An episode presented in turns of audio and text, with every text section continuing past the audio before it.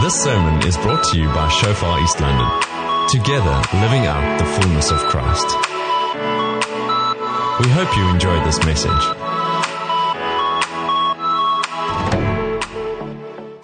So I'm excited to share with you something that really, I feel is really going to make a difference in your life. So I want you to think about your job. I want you to think about how you feel on a Monday morning or Sunday evening.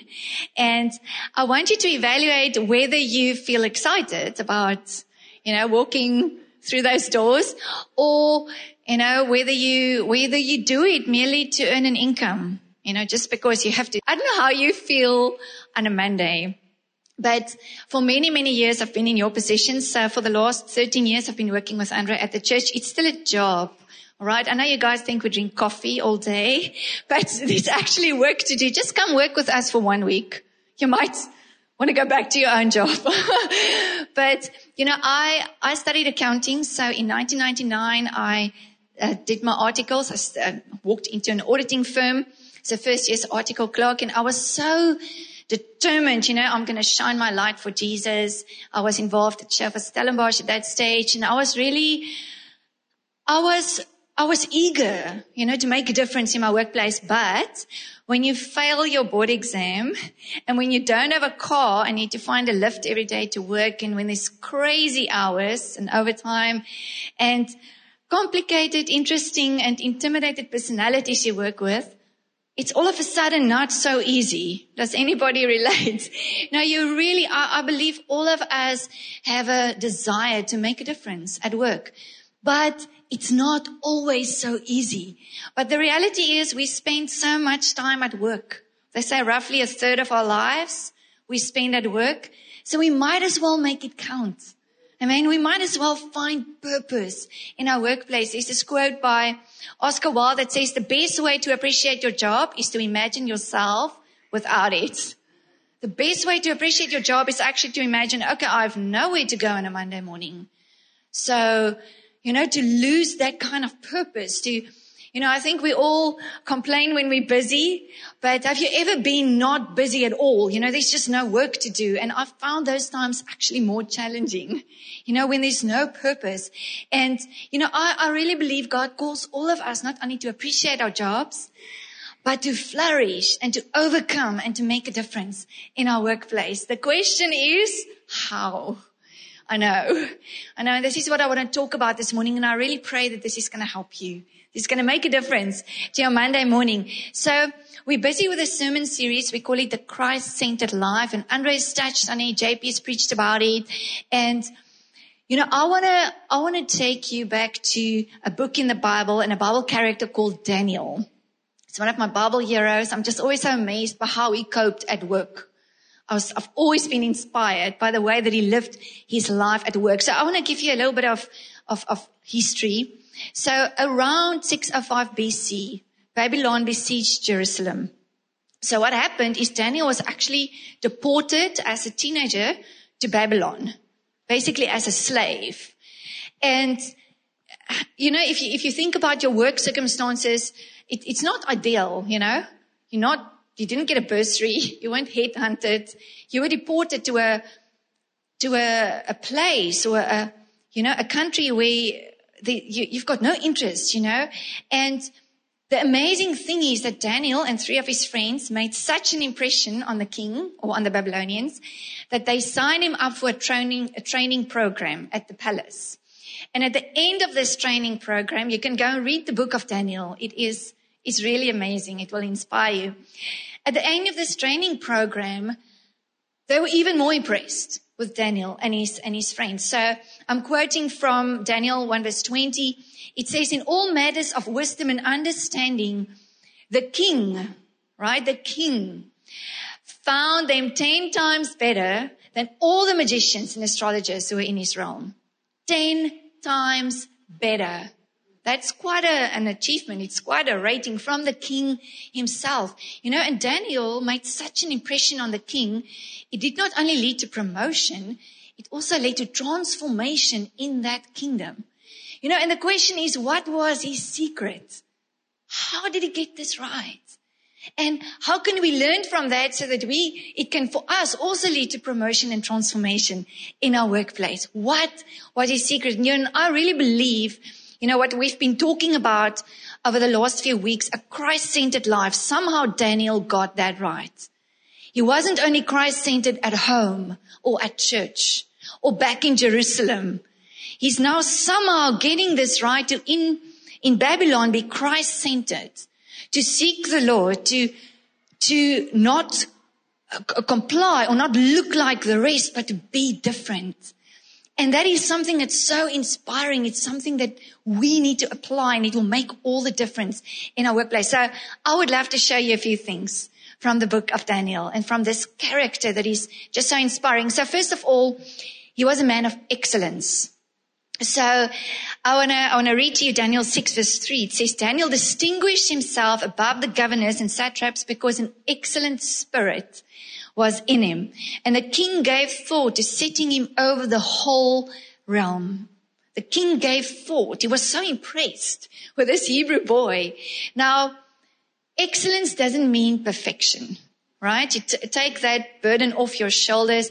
I've made many mistakes in my life. I hate making mistakes. I don't like making mistakes, but I've had to make a peace with it. I've made mistakes. I'm still going to make mistakes as a wife, as a mom, as an employee, as a Christian. We, we make mistakes. So excellence is not, it doesn't equal perfection. But what, what it is about is to give our best, to give our all. And I want to show you this this amazing scripture in Colossians 3, verse 23 to 24 in the Amplified, it says, whatever you do and whatever your task may be. So I want you to think about your daily routine. Maybe you, ch- you need to change nappies. Maybe you need to cook dinner. Maybe you work outside, you know, in this East London heat in March. Oh, March is coming. January and February. Maybe you, you work in a hospital. Maybe you have patients that you see all the time. Maybe you, you, you're a teacher. Maybe you have a class of 30 grade ones that you need to deal with every day. Whatever, whatever your task may be, work from the soul. Work from the soul that is put in your very best effort as something done for the Lord and not for men knowing with all certainty that it is from the Lord and not from men that you'll receive the inheritance, which is your greatest reward, because it is Lord Christ that you actually serve. Now, this scripture has helped me so many times at work. You know, the moment I shift from who am, who am I actually working for and who will reward me, it, it, it's a game changer in a workplace. So many moons ago, when I, when I was still in, in the auditing profession, I worked for somebody who was very intimidating. I was very scared of him. Many people were scared of him, but I remember the anxiety and I remember my Sunday evenings, how I felt going back to work on a Monday morning. And I, I said to God, Lord, I, I can't go on like this.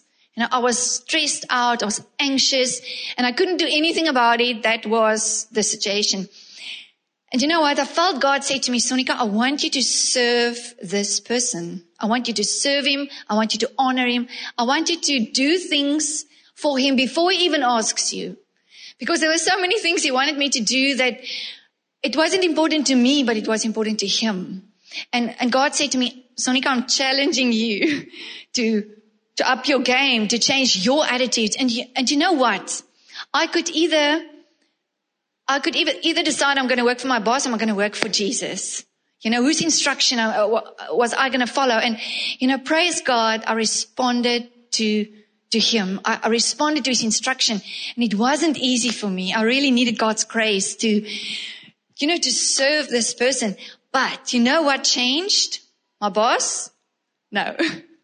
My boss didn't change, but I changed. My anxiety became less and less and less. And somehow I found the grace not to work for my boss, but to work for Jesus. And like I say, it was a game changer for me in that season where I was so anxious at work. And I could do nothing about my, you know, my external environment. I couldn't control it. I couldn't make him change, but I could work for Jesus and it made all the difference for me. So I want to ask you this morning, who are you working for?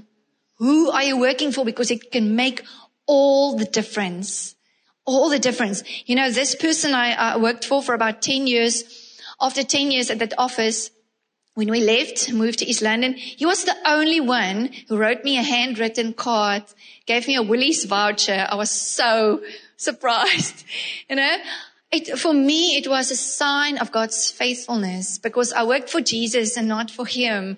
And I want to, I want to speak that over your work situation, that anything is possible when we work for Jesus. Anything is possible when we work for him. So Daniel was not only a man of excellence, he was also a man of prayer.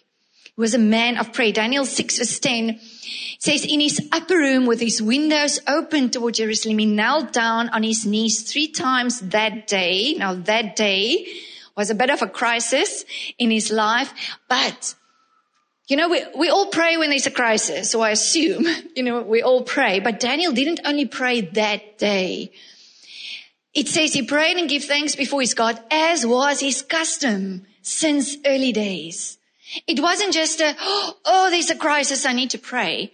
No, it was his custom. He was disciplined. He was doing it day in, day out, week in, week out. He was a man of prayer.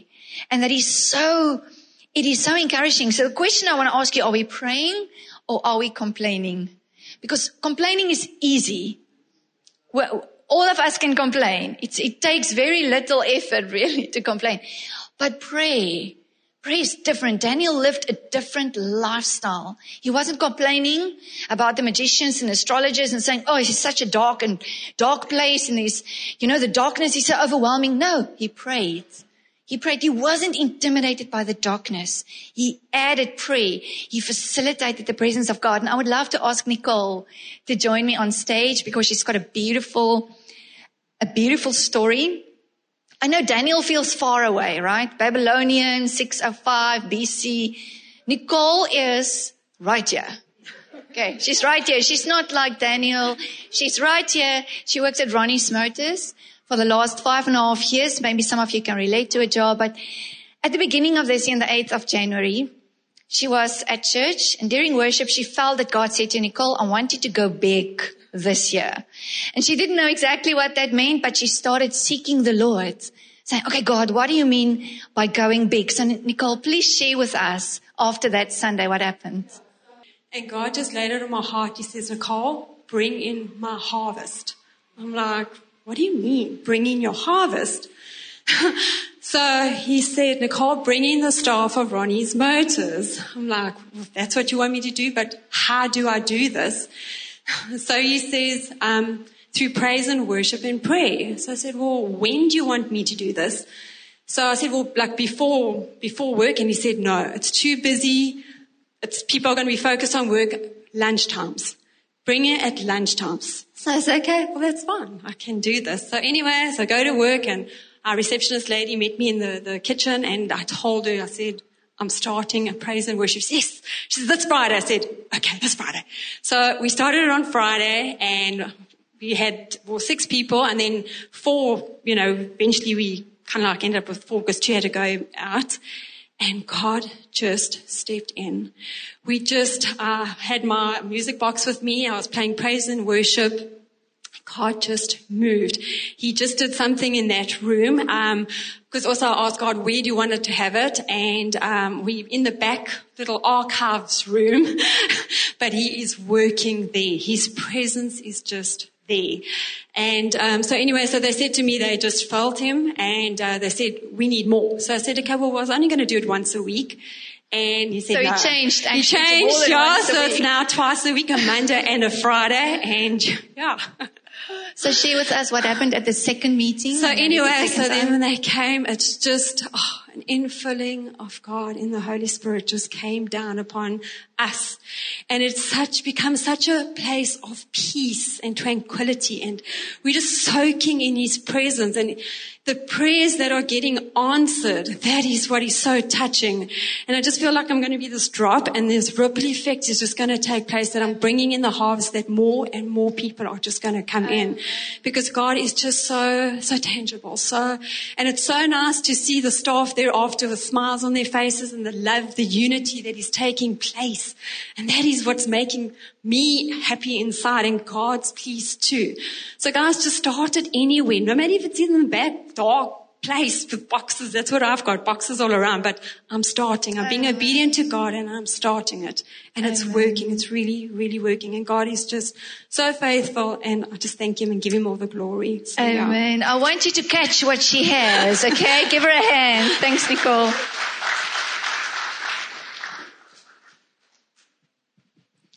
So Nicole is, is a normal Christian, you know, like all of us.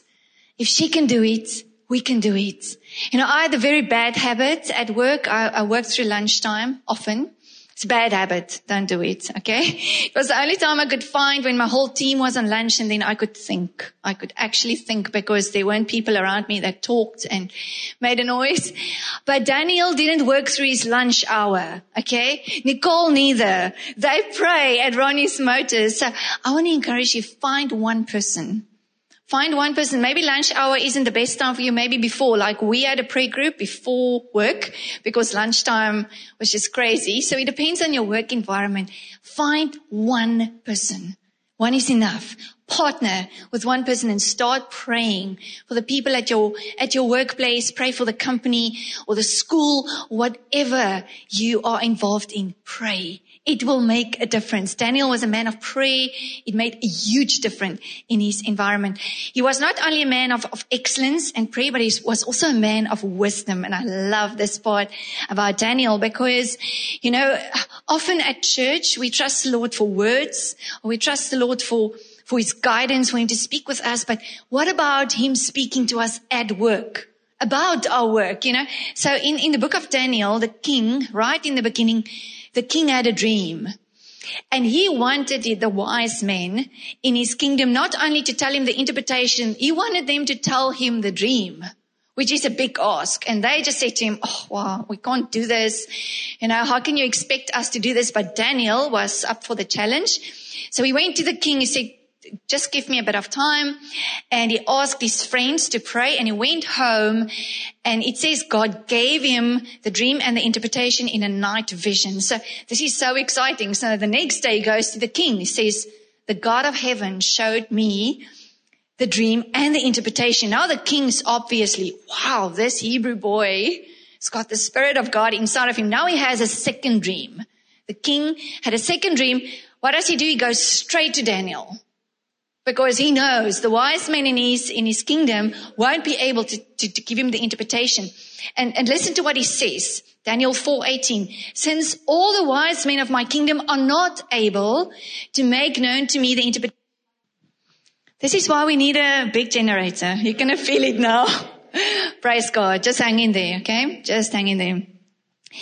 The wise men of my kingdom are not able to make known to me the interpretation, but you are able for the spirit of the holy God is in you. Now imagine this. Imagine your boss come to you when he or she needs to make an important decision because he or she knows you have the spirit of the living God in you. You are wise. You have God who can reveal to you secrets. Imagine we have that reputation at work. How amazing would that be? You know, we're not only doing our work by our own natural abilities, we can ask God for wisdom. You know, this is what's so remarkable about Daniel. He wasn't intimidated by the darkness. He just, you know, he facilitated the light. He facilitated the God of heaven and the wisdom that God put in him. You know, I remember Again, I'm going to tell you quite a few work stories this morning, but there was this big client that I was the audit manager and they wanted to do a specific kind of accounting treatment that was very difficult, still difficult. And I knew that potentially it could create a lot of stress and panic because I didn't think at that stage, stage I really knew that what, what there was in for. We needed quite a lot of documents and I was kind of the one having to drive the process. And there was a, a, a stage during this audit where I said to God, Lord, I, I see trouble coming with the specific transactions that we need to do according to this accounting treatment. I, I'm really, I'm, I'm worried. What should I do? And God said to me, this is what I felt, put this this on the agenda for the meeting with the financial director later that week. So we, we mainly worked with the financial managers. So I hardly ever saw the financial director, but that was one meeting. I think we had, we maybe saw him once or twice during the audit until right at the end. And I put it on the agenda, you know, and when we walked into that meeting and we sat down and he, he wanted to know, so what is this all about? And I explained it to him. He just said, well, let me just give you the backstory. So if you don't do that kind of accounting treatment, your income statement is going to fluctuate. All right. So for any business, it's going to look funny. Uh, so most people don't want the in, in income statement to fluctuate, but the, the, the implication was we would have done a different treatment, accounting treatment, and that would have happened. All right. Stay with me. And then when I put it on the agenda and I spoke, we spoke to the financial director. He just said, He's not worried about the income statement. He only focuses on the cash flow. We don't have to do this. And literally in 30 seconds, a weight fell off my shoulders because we all thought that it's, it's him who actually driving this decision. And, but God knew. God knew he wasn't interested in the, how the income statement would look. He was only interested in the cash flow. Who would have known? Nobody. Only God. And the Lord said to me, put it on the agenda and discuss it with the financial director. You know, and I, I often refer back to that moment as God who knows everything. You know, he understands accounting. He understands, uh, uh, surgery. He understands uh, uh, grade one who needs to start reading and you need to teach them. He, he understands young and old. He understands every profession. And sometimes, you know, we tend to rely on our own ability and our own strength. Where if we ask the Lord for wisdom, you know, he can, he can give us insight and wisdom in a situation that nobody would have known. But this is the God that we serve. So I want to encourage you, do not only rely on your natural abilities. Obviously, you know, God has given us skills. There's things in the natural, there's things in the spiritual. It's never separated. But what about asking God for wisdom in your workplace with a difficult situation, difficult client, difficult patient, difficult situation. What about asking him for wisdom? Because he wants to give it to us. Daniel was a man of wisdom and he changed so much in his workplace. Then Daniel was also a man of fasting. You know, we, of, we often say we're going to do a Daniel fast for those of you maybe familiar with that. But have you ever thought we'd actually, where does it come from? You know, where, where do we find this? And we find this in the book of Daniel. He was the man who introduced the Daniel fast. And, you know, he, he knew that there's power in fasting. So he lived differently. He lived in a way that was not only wise or excellent or a, a, a praying lifestyle. He also knew what it means to fast. So Daniel 1 verse 11, so this is now during those, um, that season when they had this training program at the palace and they wanted to give him the king's delicacies, you know, and everything that, that, that they had to offer at the palace. But he said, please test your servants for 10 days and let them give us vegetables to eat and water to drink. Now, this is so interesting because, um, you know, I mean, we should have compassion on Daniel, right? He lived in Jerusalem. He was deported to Babylon.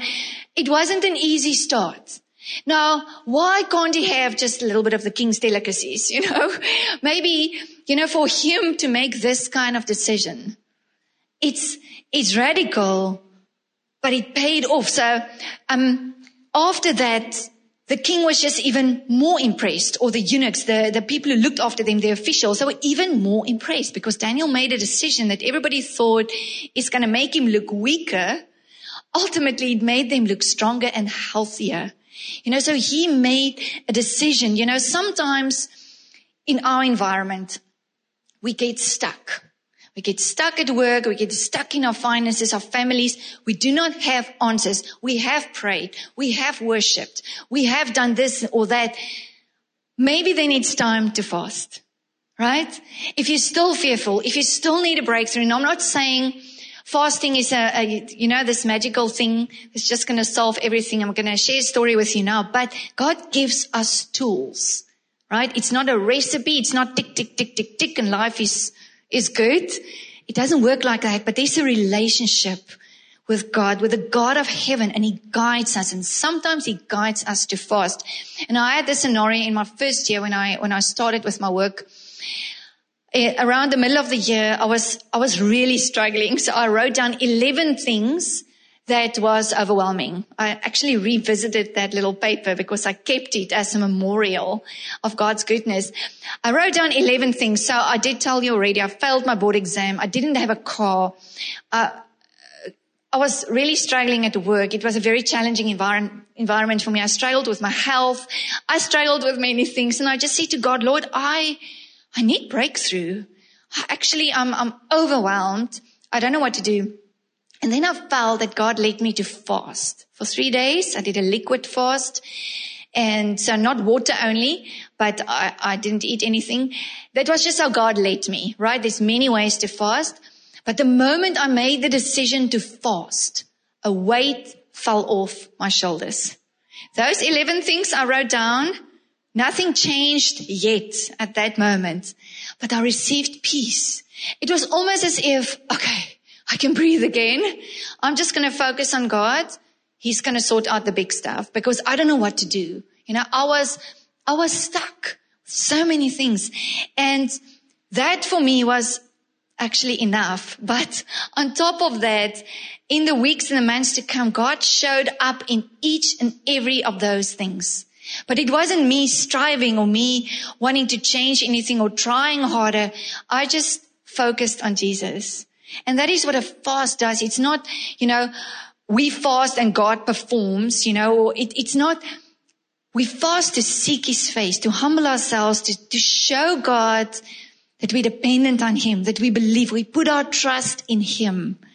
And that brings a shift. It brings a shift in our internal atmosphere. You know, and I have so many stories of times when I was so scared to fast. I was so scared, of, you know, of doing this. How am I going to get this right? You know, and it's not bad. It's not bad to feel that you can't do it because it's exactly the point. You know, when we fast, it, it makes us so dependent on God. And then the moment we're dependent on God, our faith increases. And then we put our trust in Him. We shift our focus from the problems to Jesus and then He works. He works things that we cannot do in our own natural ability. So we're going to do a fast as a church from this coming Thursday to Sunday. I want to invite you to join us. You can fast in any way that you want to fast. We can send you information. If you sign up for this, there's a, there's a link on our link tree so we can send you ideas or tips if you're not familiar with fasting. But sometimes this is exactly what we need in our workplace, in our families, in our finances. So Daniel was a man of fasting. It made a huge difference for him in his workplace. So he was not only a man of excellence and prayer and wisdom and fasting was also a man of purpose. A man of purpose. And we find that also right in the beginning, Daniel 1 verse 8. Daniel purposed in his heart that he would not defile himself with the portions of the king's delicacies, nor with the wine which he drank. And now God had brought Daniel into the favor and the goodwill of the chief of the eunuchs. You see, there was a purpose. Like I said, he could felt sorry for himself, you know, being deported to Babylon. I mean, surely he deserves a little bit of the king's delicacies. No, but he purposed in his heart to live differently. There was a purpose. It wasn't just a job. It wasn't just a, okay, God, how quickly can I go back to Jerusalem? How long is this going to take? You know, just waiting for the season to pass. No, he purposed in his heart to be different. You know, this is what we need in our workplace. He made different choices. So in, in 1998, I was doing my honors in accounting and in the middle of that year in the June, July holidays, I joined a few friends and we went to to Australia, to Sydney for a Hillsong worship conference, which for me was absolutely life changing. It was the first time for me on an airplane, first time out of the country. And I was just so amazed, you know, to, to do workshops with people like Reuben Morgan. I don't know how many of you, uh, you know, like I'm in my forties, so Reuben Morgan was one of my heroes. Now we have so many worship amazing worship artists, But back then he was really a, a guy still, you know, seeking the Lord, writing music. We had workshops with him. We were just worshiping, you know, this whole conference and they taught us on worship. And I came back very excited about worship back to Stellenbosch. But now you must remember I'm studying accounting. I'm studying accounting and doing my honors in accounting. And the one guy went with us, he studied music and he was actually appointed as the worship pastor at Shofar Stellenbosch. And I was so jealous. I said, God, this is unfair. You know, this is unfair. We both went to this conference. He gets to worship morning, evening, you know, whole day. I need to study tax and accounting and auditing and like, how am I going to do this? You know, I was so distracted. I was so distracted. I mean, in a good way, I suppose, to be focused on worship, I suppose is good. But for my studies, it really wasn't good. And, and God had to address this. He, he, God said to me, Sonika, you need to focus. you need to get your focus right. It's not your season to work at the church. It's not your season to be in full-time ministry. It's your season now to study and to finish your, your study. So fast forward. So Andre and I got married about, uh, three years later. And so when I was doing my third year articles, we got married. He was still studying. And a year after that, he felt that, that he, that God wants him to volunteer at the church. Volunteer as in offer his services for free. You know, work, work at the church for free. I was like, oh my goodness, now I'm challenged again because now my husband is going to work at the church. I am working at an auditing firm. But then I knew why I had to finish my studies because we needed my salary to survive. You know, I knew, I mean, it wasn't easy when I got over myself, over my self pity that now, now it's not only my friend who's working at the church. Now it's my husband who's also working at the church. You know, and I'm in this very, very different environment, but it gave me purpose. And I know to this day that, you know, if if I didn't earn that money, if it wasn't, if I wasn't in that position, it would have been very, very difficult for Andre to walk through that window of opportunity. Because, I mean, eventually, praise God, they did appoint him with, um, with a small salary, but even that would not have been enough for him to survive, let alone the two of us. So it gave me so much purpose. So even though it was difficult, even though it wasn't necessarily my dream, I knew that what I do opens the door for my husband to be in full-time ministry. And it was such an honor. You know, it was such a privilege for me. And I mean, I didn't stop, uh, you know, praying and trusting the Lord for, for me to join him, but it took, I mean, like you, most of you know now, so I've been working with Andre for the last 13 years, but it took 11 years. It took 11 years for me to work in an environment. It wasn't all bad. I mean, it is my passion. I actually like accounting, believe it or not. It, it wasn't all bad, but it, it, I knew it wasn't what I wanted to do for the rest of my life. But there's a but. Even when you have your dream job, there's, you, you still need to do your work with excellence. I still need to pray. I still need to trust the Lord for wisdom. I still need to fast. I still need to find purpose. You know, because sometimes we think if I can just get a different job or if I can just live my dream or if I can just uh, have a bigger salary, then, then a Monday is going to be easier. Right? So we, we live in the future or we live in a reality that is, it's not, it's not so real. You know, it's, it's not necessarily reality because ultimately, no matter which job you have, you're gonna, you're gonna encounter difficult moments. And we would need to trust the Lord for those moments. And like I say, even though now I, you know, I'm so privileged. I'm so privileged and honored to work with Andre. But let me tell you, I know you guys, like I said, you know, you guys think we drink coffee all day and don't really work. But I, I actually experienced challenges in full-time ministry I haven't experienced in my previous job. Challenges that I had to trust the Lord for, you know, spiritual pressure that was unknown to me. So I had to learn a whole new way of dealing with my new job. And every time, no matter the circumstances, there will be things that will challenge you. And this is why we need to cultivate a life like Daniel did. We need to cultivate a Christ-centered life at work so that God can be with us, so that we can believe that God is with us. Amen. So I want to encourage you to ask the Lord to open your eyes for purpose. Why? Why do you do what you do? Why are you in that specific position? Because there's always purpose. I mean, look at Nicole, you know, she's got a, a normal job. God said to her at the beginning of this, Nicole, I want you to bring in the harvest at Ronnie's Motors. She's just responding, but she is She's so excited about what's happening. It gives her a reason to go to work on a Monday. It really does. You know, at my very last office meeting, um, after 10 years working for a company in Stellenbosch, I had this opportunity to speak to the whole office, like do a farewell speech. And it was actually not something I was looking forward to because, you know, it's this whole office, 100 people staring at you and, you know, nobody really, I mean, it's just like almost like a formality. But you know what? After 10 years, working for, for the company, praying for the people, I had this opportunity to speak to to the people in my office.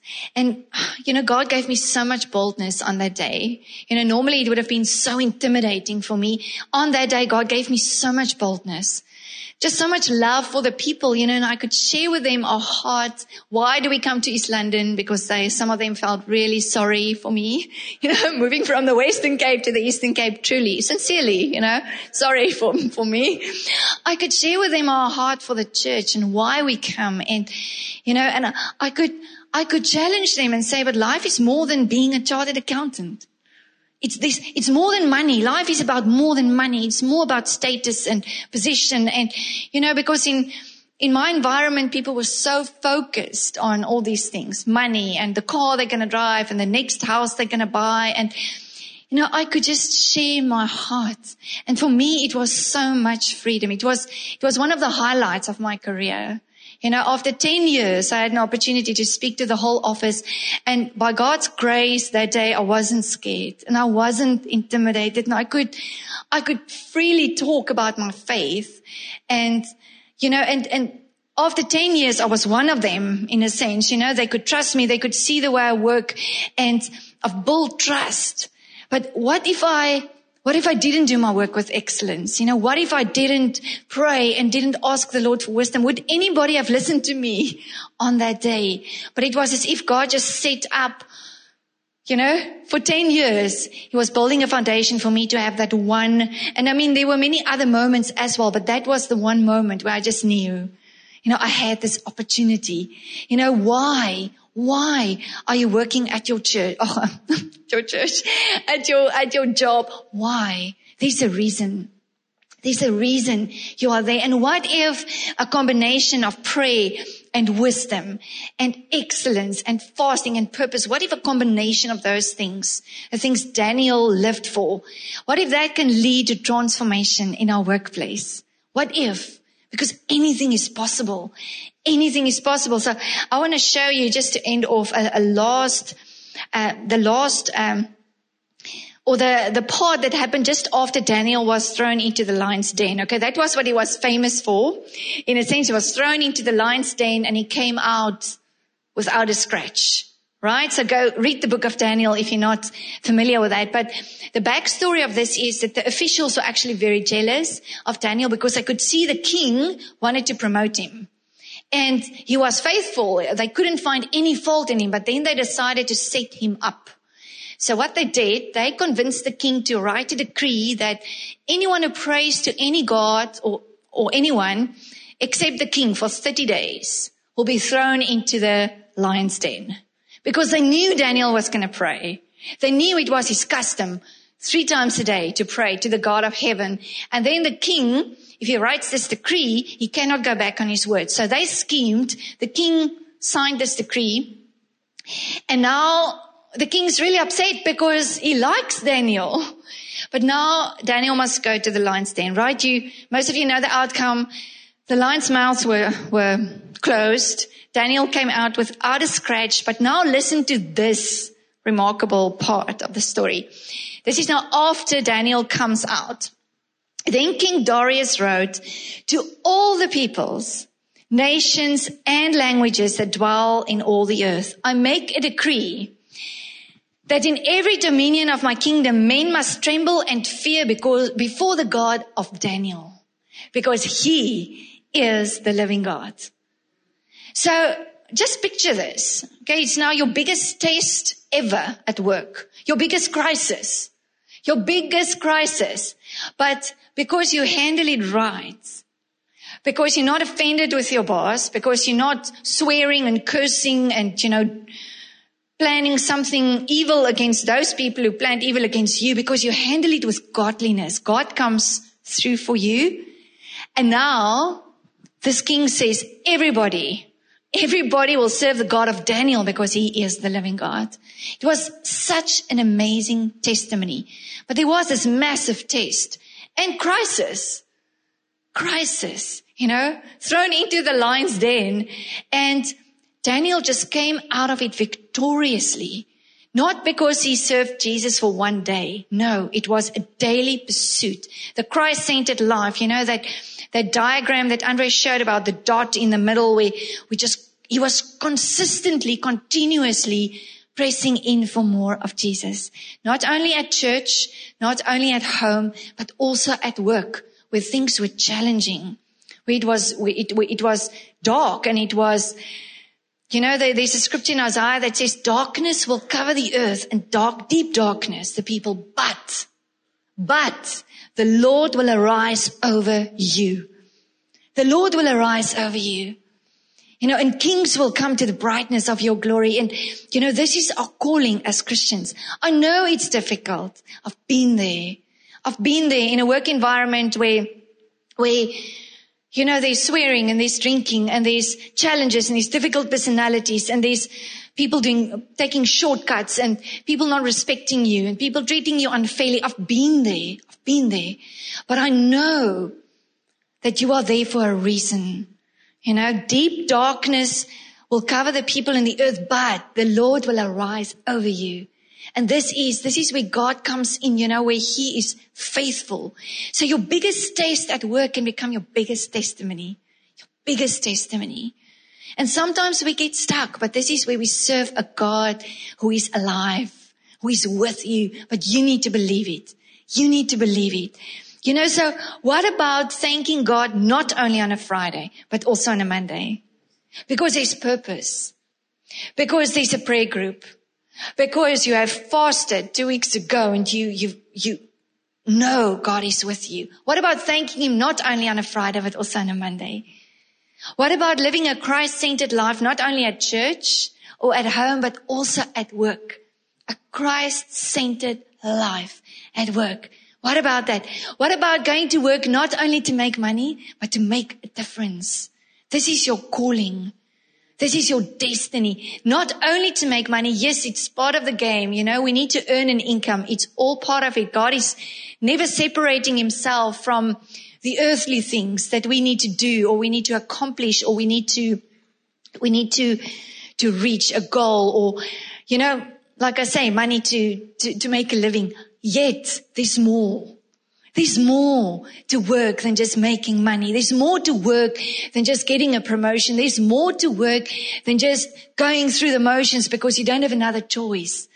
There's purpose, but you need to find it.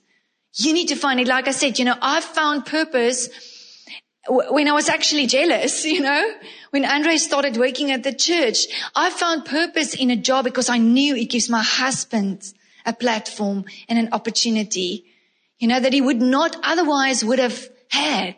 It gave me purpose. What is your purpose? Because God wants to show it to you.